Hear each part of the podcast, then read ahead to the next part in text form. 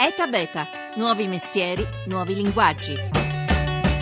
Guardroba.com è una piattaforma di e-commerce dedicata agli stilisti indipendenti, con prodotti unici realizzati con materiali naturali e sistemi di produzione innovativi. Permette ai giovani talenti e brand indipendenti di vendere sul canale digitale, intrattenendo relazioni più strette con i propri clienti. Le storie di ingegno e creatività sono straordinarie. Abbiamo un brand che produce carta in carta riciclata, rispettosa dell'ambiente. Un altro realizza rigorosamente a mano zaini, borse e accessori esclusivamente con materiali naturali. Un altro ha inventato una scarpa femminile con plateau e tacchi intercambiabili. Infine abbiamo un brand che combina il design italiano con i materiali e l'artigianalità africana, devolvendo parte dei profitti a progetti di sviluppo sociale sul territorio keniano. L'Europa dell'innovazione alza la testa e prova ad accorciare il distacco che la separa dalla Silicon Valley americana, ma la California, con i suoi investimenti miliardari, resta ancora lontana. Buongiorno, buongiorno da Massimo Cerofolini, benvenuti a Eta Beta 335 699 2949 per mandarci i vostri sms, Eta Beta Radio 1 per intervenire su Facebook e su Twitter dove abbiamo già fatto partire la discussione. In copertina la voce di Federico Della Bella, fondatore di Wardroba, ci introduce nella Startup Europe Week di cui ci occupiamo oggi. Fino a domani in 200 città europee, 28 delle quali italiane, si celebra l'orgoglio dell'innovazione nel vecchio vecchio continente. Tra le realtà che partecipano alle iniziative c'è anche il PoliHub, l'incubatore universitario del Politecnico di Milano, secondo per importanza dopo quello degli Atenei di Londra. Dovrebbe esserci in linea il consigliere delegato del PoliHub eh, di Milano. Buongiorno Stefano Mainetti. Buongiorno. Allora, sul sito, professore, sul sito Startup Hubs si legge che in Europa ci sono oltre 500.000 start-up, che sono appunto queste giovani aziende innovative che hanno in media da 1 a 4 dipendenti. Come leggere questi numeri? in modo positivo, negativo, oppure dire, in attesa di giudizio? E soprattutto che, che peso hanno queste start-up nell'economia europea rispetto a quello delle start-up americane che, come sappiamo, hanno dato vita alle aziende più ricche del, del mondo come Google, Apple e Amazon, tanto per fare qualche nome. Come sempre sì, è corretto, sono, c'è una lettura che va fatta su entrambi i lati della medaglia. Allora, positivo perché sicuramente è un comparto economico, quello dell'industria innovativa, tecnologica, high tech, che si sta sviluppando anche in Europa ha meno storia rispetto a quello accaduto negli Stati Uniti. In effetti la Silicon Valley è nata eh, sul finire degli anni 50 con primi, le prime aziende che producevano i primi chip no? quando c'erano i circuiti integrati e sviluppata negli anni 70, quindi abbiamo meno storia. Il fenomeno quindi è positivo perché nasce su una, diciamo, un eco che ci arriva dalla Silicon Valley dove è molto più maturo, Oggi ha anche, e questo può essere la lettura in tinte più fosche, anche un fenomeno di moda, cioè ci, si sta cercando di trovare la via europea e, e, dobbiamo acquisire quella maturità che mancano perché insomma 20 anni, 30 anni di ritardo richiedono eh, un assestarsi di questo nuovo comparto economico. E anche in termini di investimenti siamo ancora, ancora lontani, 38 miglia 38 miliardi investiti in California, eh, sei volte di più di quelli che vengono investiti in Europa, che sono intorno ai 6 miliardi. E, però, diciamo, ci sono mh, rispetto agli americani tante varietà di approcci all'innovazione, tipiche proprio di un continente molto frammentato come cultura e come storia. Eh, anche questo è un modo nuovo di avvicinarsi al, all'innovazione, vero? Esatto, sì, eh, la maturità sta proprio qua, eh, riuscire a trovare la via europea. Abbiamo delle peculiarità molto diverse, quindi se abbiamo già detto re- dobbiamo recuperare anni eh, di maturità che ci mancano, non è che si può maturare in modo immediato, bisogna farlo con, con, con un certo metodo, con criteri. Eh, abbiamo un problema, eh, in effetti eh, l'ha citato, quello di carenza di finanza, il peso eh, della finanza di capitali di rischio è troppo basso, quindi è un altro comparto industriale, quello dei capitali di rischio che deve eh, essere molto più solido, motivato. Negli Stati Uniti è del tutto normale che ad esempio i fondi pensione finanzino anche imprenditoria tecnologica innovativa.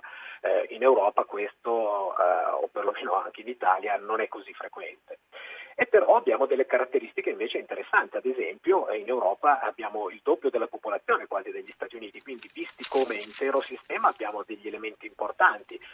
E, e poi abbiamo eh, una, una cultura che non avendo un'unica lingua unificante, uh, un unico modello di tassazione, un unico modello di brevettazione, fa sì che possiamo essere considerati come un bacino di una grande intelligenza distribuita in più distretti e che devono trovare nuova, un modo di collaborare, cioè dovremmo eh, riuscire eh, ad approcciare il tema dell'imprenditoria tecnologica innovativa in un modo originale, cioè crescendo proprio come un network di intelligenza distribuita.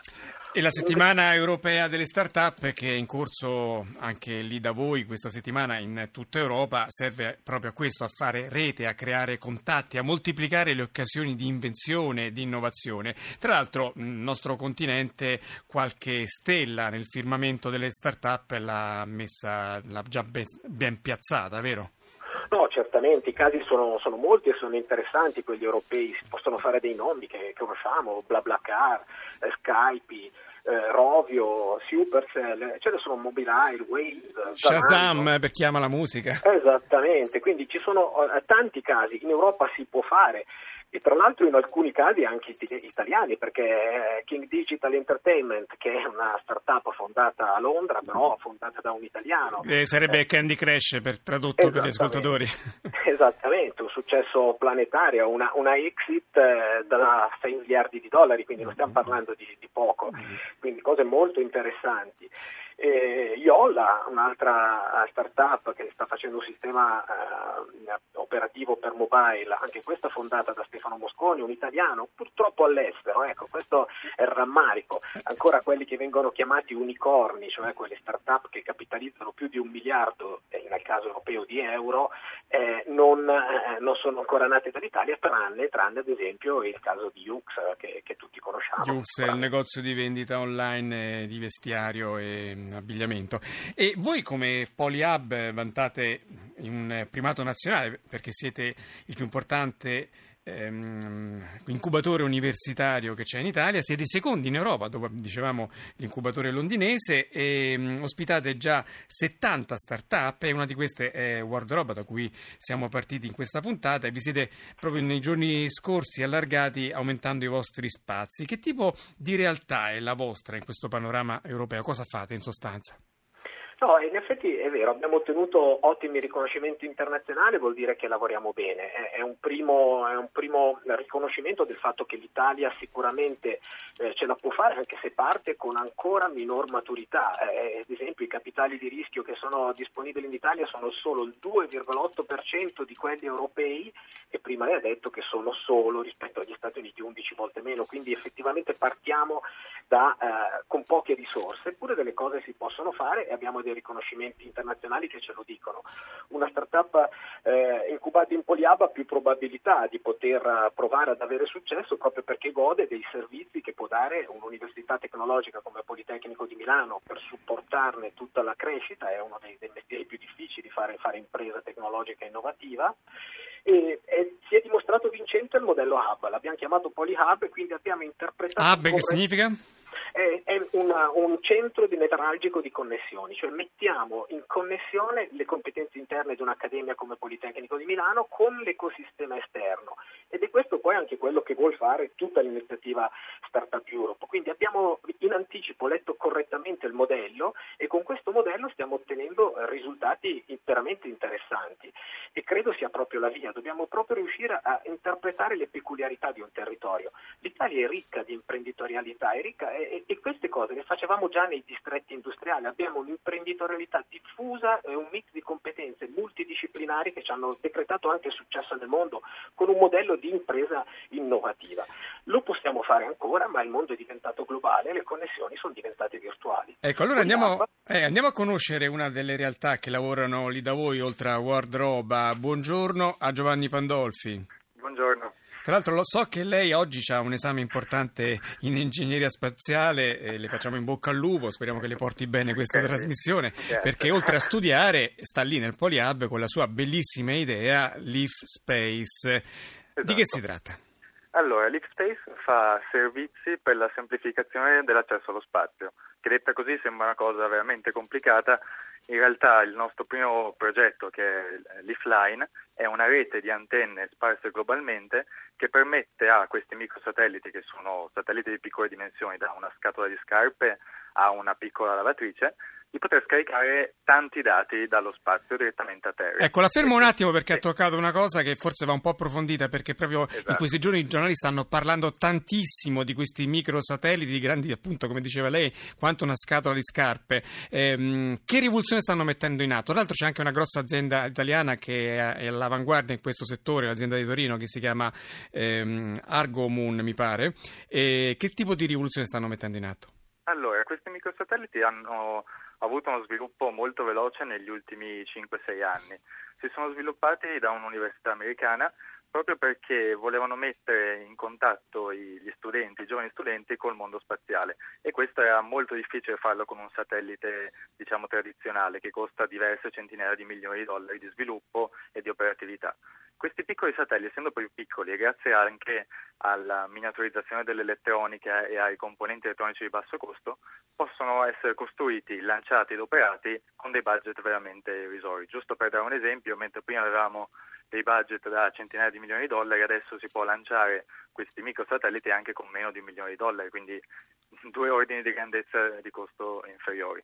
E in più hanno delle particolarità, perché con dei costi minori si possono lanciare più microsatelliti in orbita, metterli quindi in costellazione e andare a catturare dei dati molto particolari che possono essere catturati solo in questo modo, grazie a costellazioni. Ecco, un po' di allora, quindi torniamo alla vostra attività. Voi sulla base di questo nuovo filone avete inserito dei servizi. E cosa sono, a cosa servono, quali applicazioni hanno? Uno dei problemi che avevano ancora questo, questi microsatelliti era il modo in cui i dati venivano scaricati dal satellite a terra, perché se noi non scarichiamo i dati del satellite, il satellite è sostanzialmente inutile. Abbiamo visto che lo sviluppo dei microsatelliti è stato tanto, ma è stato meno quello dei servizi. Allora noi cosa facciamo? Stiamo creando una rete di antenne sostanzialmente sparse in tutto il globo che permettono di aumentare quello che noi chiamiamo il tempo di visibilità, ovvero quanto, il tempo che il satellite passa sopra una singola antenna. In questo modo possiamo aumentare considerevolmente il quantitativo di dati che viene scaricato e in questo modo riusciamo anche a dare all'utente finale, che possono essere i cittadini, un cittadino qualsiasi, i governi, eccetera, dargli il dato il prima possibile. ecco perché un problema grosso degli attuali satelliti è il ritardo con cui arrivano i dati, quindi quando esatto. vengono applicati per esempio in operazioni antipirateria o come tema di grande attualità, i barconi con gli immigrati arrivano troppo tardi per eh, allestire i soccorsi in tempo utile. Esatto. Voi invece riuscite a farlo quasi in tempo reale questo? Sì, in realtà sono i microsatelliti che vanno a risolvere questo problema. Essendo in costellazione possono passare sopra uno stesso punto sulla Terra più volte al giorno. Però questo fatto, anche se si passa più volte al giorno e si raccolgono immagini, se queste immagini non vengono scaricate, non vengono date in modo veloce a chi le deve poi analizzare, è totalmente inutile. Mm. Noi facciamo proprio questo, facciamo in modo di fare il ponte tra satellite e terra e il, il, cliente finale. E poi quindi gli usi sono, oltre a quelli che ho già detto, sono anche in agricoltura, agricoltura per calcolare il livello nutrizionale del suolo o i livelli di maturazione dell'agricoltura esatto. senza mandare decine di persone a monitorare il territorio in caso di deforestazione, in caso di incendi. Pensate quanto è utile questo servizio che Leaf Space può garantire. Attorno allora dal professor Stefano Mainetti, oltre a questa straordinaria iniziativa, quali sono le altre aziende che state incubando lì dentro il vostro Polyhub? Ne abbiamo una settantina, ecco, mi fa molto piacere che dall'ISPE si sia capito bene cosa vuol dire riuscire a tradurre le competenze di un'accademia tecnologica come Politecnico fino alla creazione di impresa. Eh, ne abbiamo altri che chiamiamo proprio spin-off accademici come ThinkA che è un sistema di internet delle cose ma fatto con oggetti di design che mette in connessione eh, degli oggetti eh, di uso comune oppure Zeus che è una, una bicicletta ibrida è capace di autogenerare eh, e ricaricare le proprie batterie in momenti o di frenata o di pedalata assistita in un momento in cui non c'è, molta, non c'è esigenza di molta spinta e invece restituirla quando c'è uno spunto o c'è la salita. Insomma, sono dei casi di iniziative che già hanno ottenuto successi internazionali, vendono, sono naturalmente culturalmente già pronte a un mercato globale, vendono prevalentemente all'estero e sono nate da poco tempo, quindi abbiamo veramente dei casi interessanti. A me quello che fa piacere è che si possa notare come eh, l'imprenditoria tecnologica innovativa che nasce da un incubatore universitario abbia gente capace no, di, di, di, giocarsi una partita globale, creare nuovi posti di lavoro high tech. È un comparto economico, quello delle start-up, che dà grande potenziale al paese e quindi eh, a me piace tantissimo, sono appassionato proprio di questo lavoro perché credo generi veramente futuro per, per Tra l'altro Fanny dalla Sardegna ci scrive un sms ricordandoci ovviamente che non c'è solo Poliab, anche in Sardegna, anche in tutta Italia ci sono iniziative simili, in Sardegna in particolare c'è un polo di innovazione supportato da Sardegna Ricerche. Io prima di concludere, professore, vorrei ricordare una cosa che mi ha colpito molto delle vostre selezioni, perché uno dei criteri con cui voi accettate un giovane ad entrare nei vostri spazi è la sua capacità di sbagliare, un concetto forse da chiarire e soprattutto difficile da digerire per noi italiani. Sì, è vero, è vero, è il fatto di fallire fallire rapidamente. Ci abbiamo molti casi di successo di imprenditori che ce l'hanno fatta alla ventesima, alla cinquantesima idea. Eh, ad esempio il caso di Digital, eh, King Digital Entertainment, eh, Candy, eh, Candy Crush è nata alla cinquantesima idea e quindi bisogna avere la capacità di esplorare l'innovazione come tutti gli esperimenti non sono fatti per aver successo al primo colpo, si fallisce e si riparte. Questa è proprio una cultura nuova che si può apprendere e il fallimento non è solo che un apprendimento di esperienza per far meglio alla volta dopo. Quindi sbagliare non è un marchio di infamia ma è un'esperienza in più che si fa per migliorare il proprio approccio nella vita, nel, nel mondo del lavoro.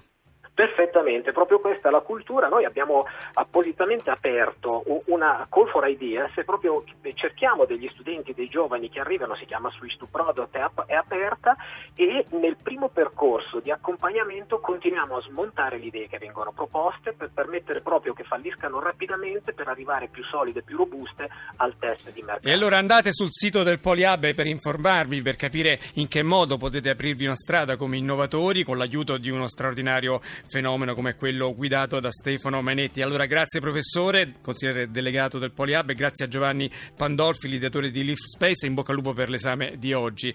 Eh, Alessandro Rossi oggi alla parte tecnica, in redazione Laura Nerozzi e Mimi Micocci, la regia di Paolo De Gaudio. Etabeta.rai.it è il sito per ascoltare le puntate, seguiteci su Facebook, su Twitter. Massimo Cerofolini, a domani.